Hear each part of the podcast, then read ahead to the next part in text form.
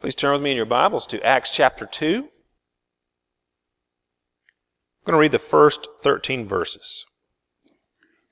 When the day of Pentecost arrived, they were all together in one place, and suddenly there came from heaven a sound like a mighty rushing wind, and it filled the entire house where they were sitting. And divided tongues as of fire appeared to them and rested on each one of them. And they were all filled with the Holy Spirit and began to speak in other tongues as the Spirit gave them utterance. Now there were dwelling in Jerusalem Jews, devout men from every nation under heaven. And at this sound the multitude came together, and they were bewildered, because each one was hearing them speak in his own language. And they were amazed and astonished, saying, Are not, are not all these who are speaking Galileans? And how is it that we hear each one of us in his own native language? Parthians and Medes and Elamites and residents of Mesopotamia, Judea and Cappadocia, Pontus and Asia, Phrygia and Pamphylia, Egypt and the parts of Libya belonging to Cyrene, and visitors from Rome, both Jews and proselytes, Cretans and Arabians, we hear them telling in our own tongues the mighty works of God. And all were amazed and perplexed, saying to one another, What does this mean? But others mocking said, They are filled with new wine. May God bless the reading and hearing of His holy word to us this morning. I remember uh, a few years ago when my children were younger how important it was on Christmas Day to have batteries ready for the toys. If you didn't have batteries, you were in big trouble because a lot of these toys that they were receiving had to have some power. Or maybe you've ever uh, had the problem of having a power tool that you wanted to use and you didn't have access to any electricity. And so you had to do something by hand that would have been much easier with power. Power is important. We enjoy uh, the power of electricity this morning. We have lights. We have air conditioning. Thank the Lord. We have all these things that are provided by electricity, by power. And without power, things don't happen. Things don't go. Things don't move. And the church is no different. We see here this morning, as we look at this passage, the church is empowered. And we want to see this morning how the church, having been established by Christ, by his life, death, and resurrection, has been also empowered by the Holy Spirit. We read about it here in Acts chapter 2. And there are two things that we see uh, here that I want to show us here. First of all, that Jesus establishes the church, and also, secondly, that Jesus empowers the church. Now, the premise from which I am operating in this sermon series is this Luke was the author of two New Testament books, the Gospel of Luke and the Acts of the Apostles that we're studying. They form a two part series. The Gospel of Luke uh, is, the part, is part one, and it is, and it is about what Jesus did and taught while he was on earth. Part two, the book of Acts, is about what Jesus continued to do and to teach after he ascended into heaven. That's the important distinction uh, or, or important point that we make about the book of Acts. And we're reading it in light of that. We're studying it in light of that, verse 1. All that Jesus continued to do and teach is what Luke is recording for us. So the, the fact that Jesus ascended into heaven and is sit, sitting on the right hand of God the Father doesn't mean he's not working. He is continuing to work, and the book of Acts records for us how he continues to work in the world, in the first century, and beyond, even to our day. So, in reference to Acts, we must ask ourselves if Jesus is continuing to, to work and to act and to do, what is Jesus continuing to do now that he has left the earth? What does Luke tell us he did? What is recorded in the book of Acts? If we would thumb through it and look through it, we see here uh, that the gospel was proclaimed and the New Testament church was created, established, and strengthened not only here in Jerusalem, as we read in Acts 2, but it spread throughout the world, as Jesus told the disciples in chapter 1. You will be my witnesses in Jerusalem, Judea, Samaria, and even to the uttermost parts of the world. And that's what we see in the book of Acts. The gospel spreads from here in Jerusalem, and at the end of the book, we find Paul in Rome sharing the gospel there, the capital of the world at that time. So the, the book of Acts is telling us how the church was created and strengthened throughout the world, from Jerusalem to Rome. Now, I believe the church existed in the Old Testament. This is, this is not a, a new church that's being established. But here uh, we see the church in Acts entering into a fuller, more complete stage. It's the New Testament church. Acts chapter 2 is the inauguration of what we call the New Testament church era the church as we know it now in the history of redemption. So what was begun there is what we experience now today. It looks a little different in our cultural context and in 21st century, but we are in that same era. Now one day, when Christ returns, the church will reach its fullness, a new stage. When Christ returns, the church will be transformed into all that God has purposed for it. But we live today in this era that was inaugurated in the text that we're examining today. Now, this is vitally important that we understand. When Christ left the earth, he established an institution on earth. He established an institution on earth. That institution is the church. Much maligned in our day, dismissed by many, but it is Christ's institution on earth. Now the question is begged, what is the church? What is the church? If it's Jesus' institution, what is it? Well, the church is all those who repent of their sin and put their faith in Jesus Christ. That's who the church is. The church is not a building. The church is people. People who've put their faith and trust in Jesus Christ and His finished work. Now, the Gospel of Luke tells us what Jesus did in His life and death and resurrection to establish the church. He died for the church. He rose again for the church. And then Acts tells us how Christ established the church after He ascended to heaven. Jesus Christ is God in human flesh. He came to earth. He humbled himself, stepping down from his glory. And he, he, his humiliation consisted in a life of servitude to sinful human beings. He was poor, despised, and rejected by the very people he created, and in some instances by the very people he came to save. He willingly submitted to a humanly unjust death in order to meet the demands of divine justice on our behalf. He suffered in a physically and spiritually inscrutable manner. He went to all this incredible trouble to save and establish his people, the church. He lived for the church. He died for the church. He rose from the dead for the church. And he ascended to heaven for the church. He now intercedes for the church, and one day he will return for the church. Jesus is all about the church. Now, these people who claim to be Christians and say, Oh, I don't believe in organized religion, they do not understand how Jesus operates and what Jesus is doing in the world. Jesus has an institution, and it's called the church, and it's on earth. And he will build his church, and the gates of hell will not prevail against it. Jesus is all about the church, building the church. Now, the waters are muddied for us and, and those people who would, who would reject the church as an institution because there are many kinds of churches in the world and they're different. And there are many things on which these different churches disagree, and, it, and it's confusing and frustrating.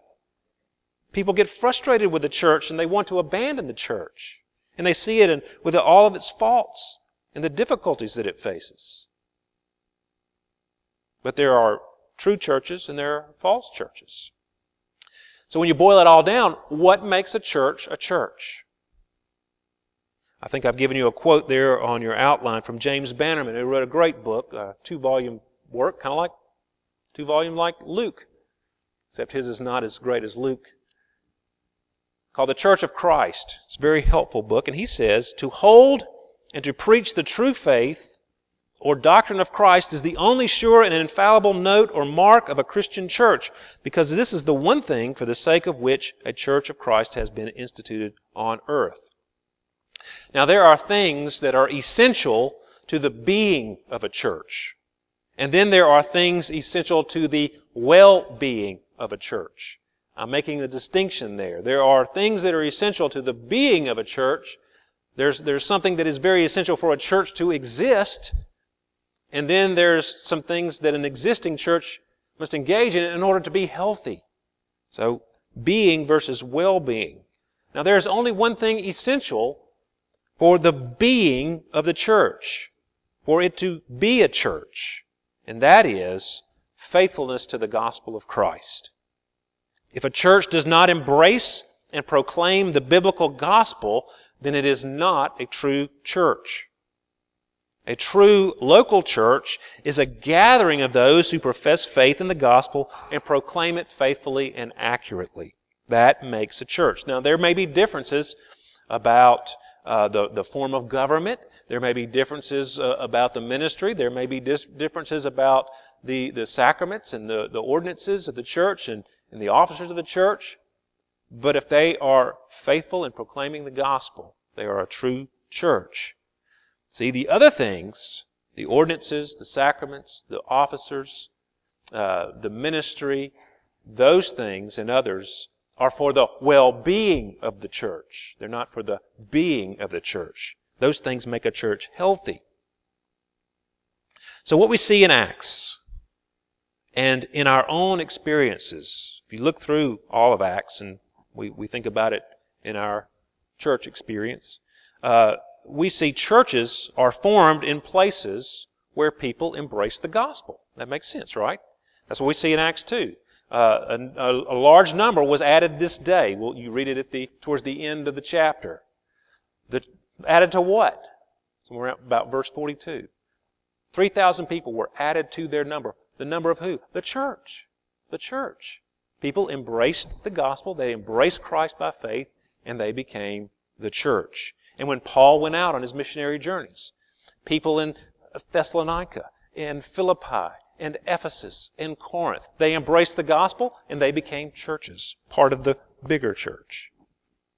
So a church, especially a local church, is a band of people who have put their faith in Jesus Christ and become his disciples. Jesus' life, death, and resurrection were in order to save a people for himself. These people are called the church. Jesus came to earth to establish those people. I feel like Vince Lombardi today.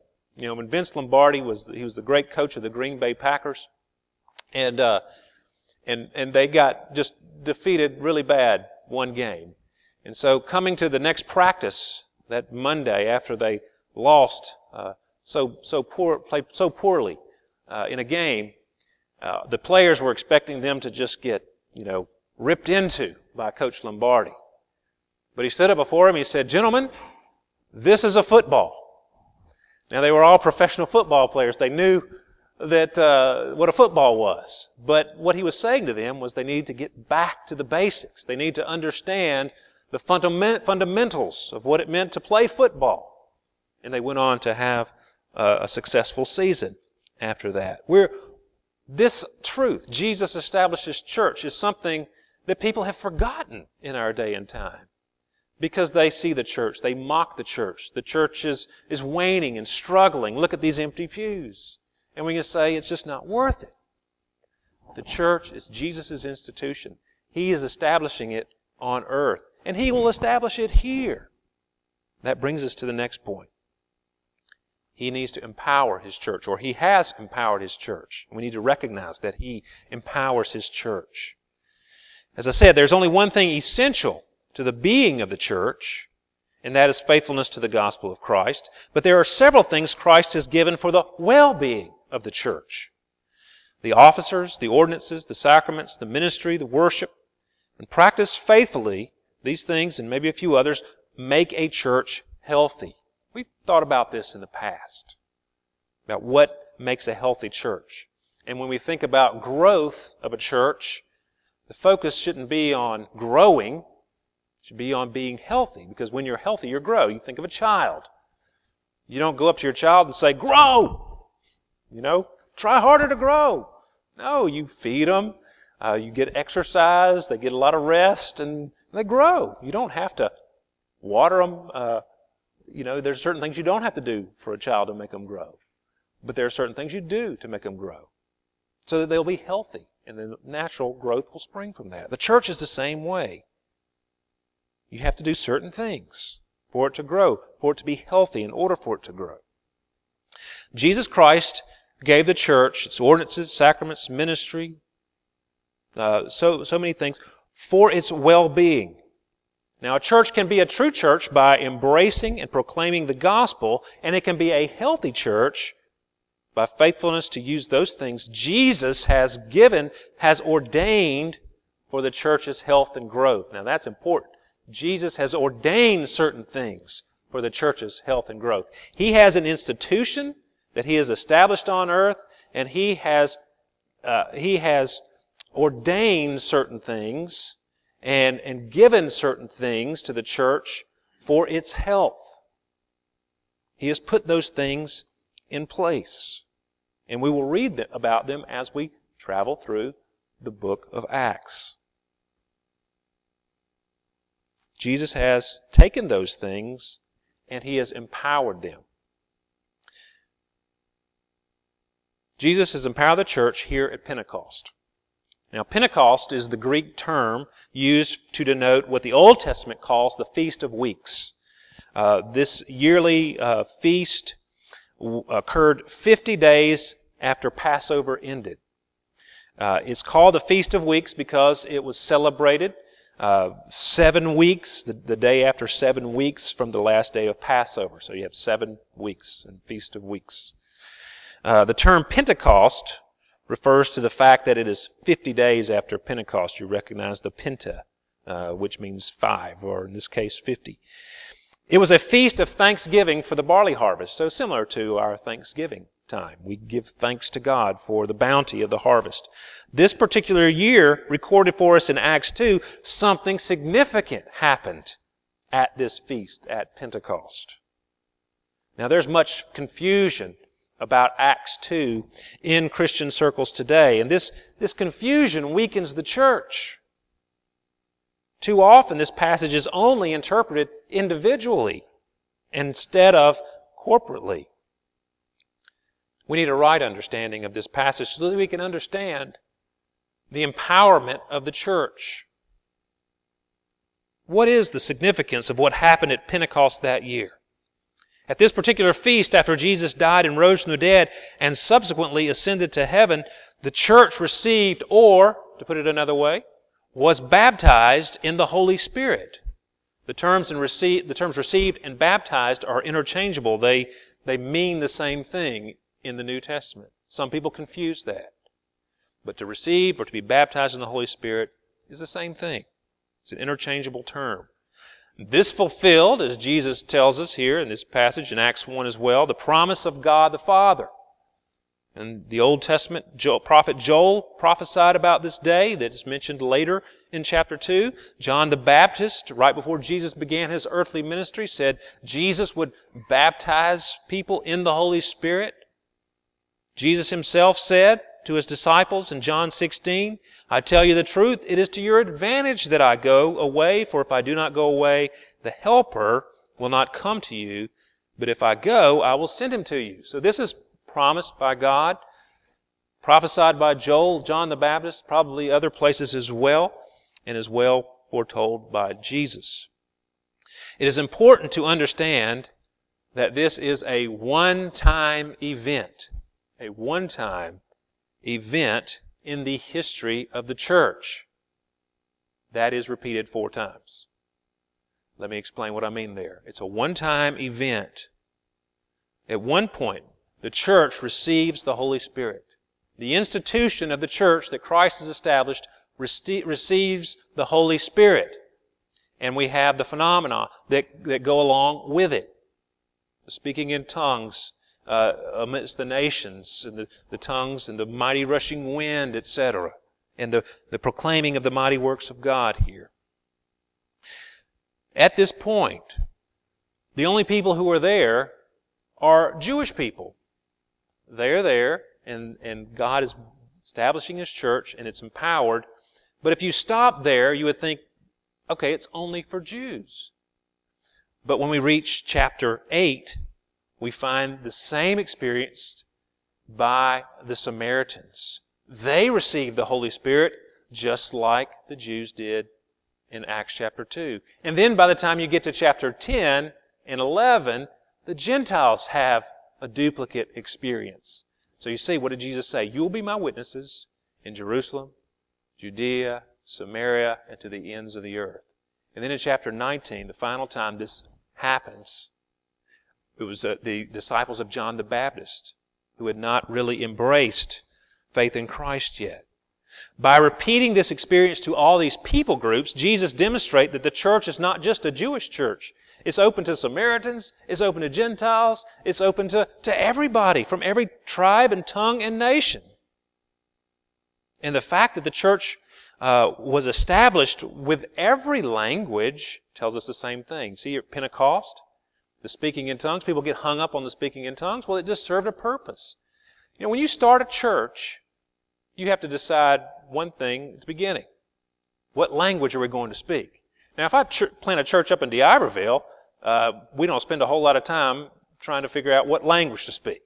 You know, we know we're going to speak English, but maybe if I'm planting a church in Miami, Florida, I might have to decide, am I going to reach out to my English speaking residents of Miami, or am I going to, to, to reach out to the Hispanic population? If I'm reaching out to the Hispanic, I would choose to speak in Spanish, obviously. And it's true in other parts of the world as well. A church planter picks a language from the get go, and that limits the people to whom you can minister because they can't understand. When Jesus established his church, he didn't pick a language. He picked every language so everybody could hear it. It's for every tongue, tribe, and nation. And you see it through the book of Acts spreading out. So not just the Jews getting the Holy Spirit, the Samaritans get the Holy Spirit, the Gentiles get the Holy Spirit. We're all part of the body of Christ. We're all brought in. When a person becomes a believer, when they become a part of the universal church by faith in Christ. Remember, that's what makes a person a, a, a, makes something a true church, and what makes a believer a true Christian is faith in Christ. When that person receives Christ, they also receive the Holy Spirit. They are baptized in the Holy Spirit because they become part of the empowered church. Individual believers, yes, they are indwelt and empowered by the Holy Spirit and so is Jesus' institution, the church, because we're part of that church. 1 Corinthians 12, I've given that to you on your outline. Just as the body is one and has many members, and all the members of the body, though many, are one body, so it is with Christ. For in one Spirit we were all baptized into one body Jews or Greeks, slaves or frees, uh, slaves or free, and all were made to drink of one Spirit. We're all, we all, by faith, receive the Holy Spirit when we, by faith, receive Christ. It's not a subsequent thing. It happens when we're converted to, to be Christians. And when Jesus stood on the last day of the great feast in John 7, it tells us that he, he stood up and cried out, If anyone thirsts, let him come to me and drink. Whoever believes in me, as the scripture has said, out of his heart will flow rivers of living water.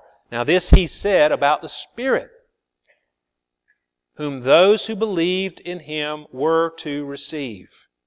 For as yet the Spirit had not yet been given because Jesus was not yet glorified. Those who believe in him receive the Spirit. You remember I said there's one thing that is essential to the being of a church. There are several things essential to the well being of the church. Now, because of this fact, because true churches have been empowered by the Holy Spirit in Acts 2 and the other places in Acts, those things Jesus has given the church, has, has uh, appointed to the church for its health, those things are empowered. So, in the context of the church, preaching, is empowered by the Spirit.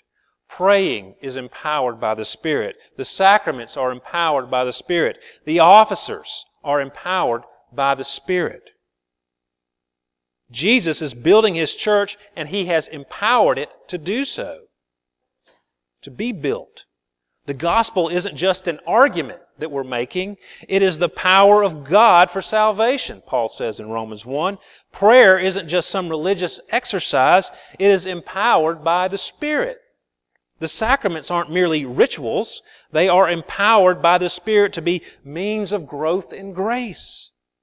You know, it may feel like we're just doing uh, a ritual, but that's not true because it's in the context of the church done by faith. The Holy Spirit empowers it. The officers are not merely board members. They have been called and empowered by the Holy Spirit to fulfill their function in the body of Christ. You, as a church member, have been empowered with a spiritual gift for the building up of the body of Christ. See, the Spirit uses these means for the well being of His church. The church has been established by Christ and empowered by His Spirit. Look at this quote by James Bannerman. The church, as a society, owes its origin to Christ. It derives from him its government and office bearers. It receives from him its laws and constitution. It draws from him its spiritual influence and grace. It accepts his, at his hand its ordinances and institution. It acts in his name and is guided in its proceeding by his authority. In the expression that the Lord Jesus Christ is head of the church, and in the fact that he is the only source of church power, there is much more implied than that he is the founder of the Christian society. He is both its founder and its administrator, being the ever present source of life and influence, of ordinance and blessing, of law and authority, of word and doctrine within the community.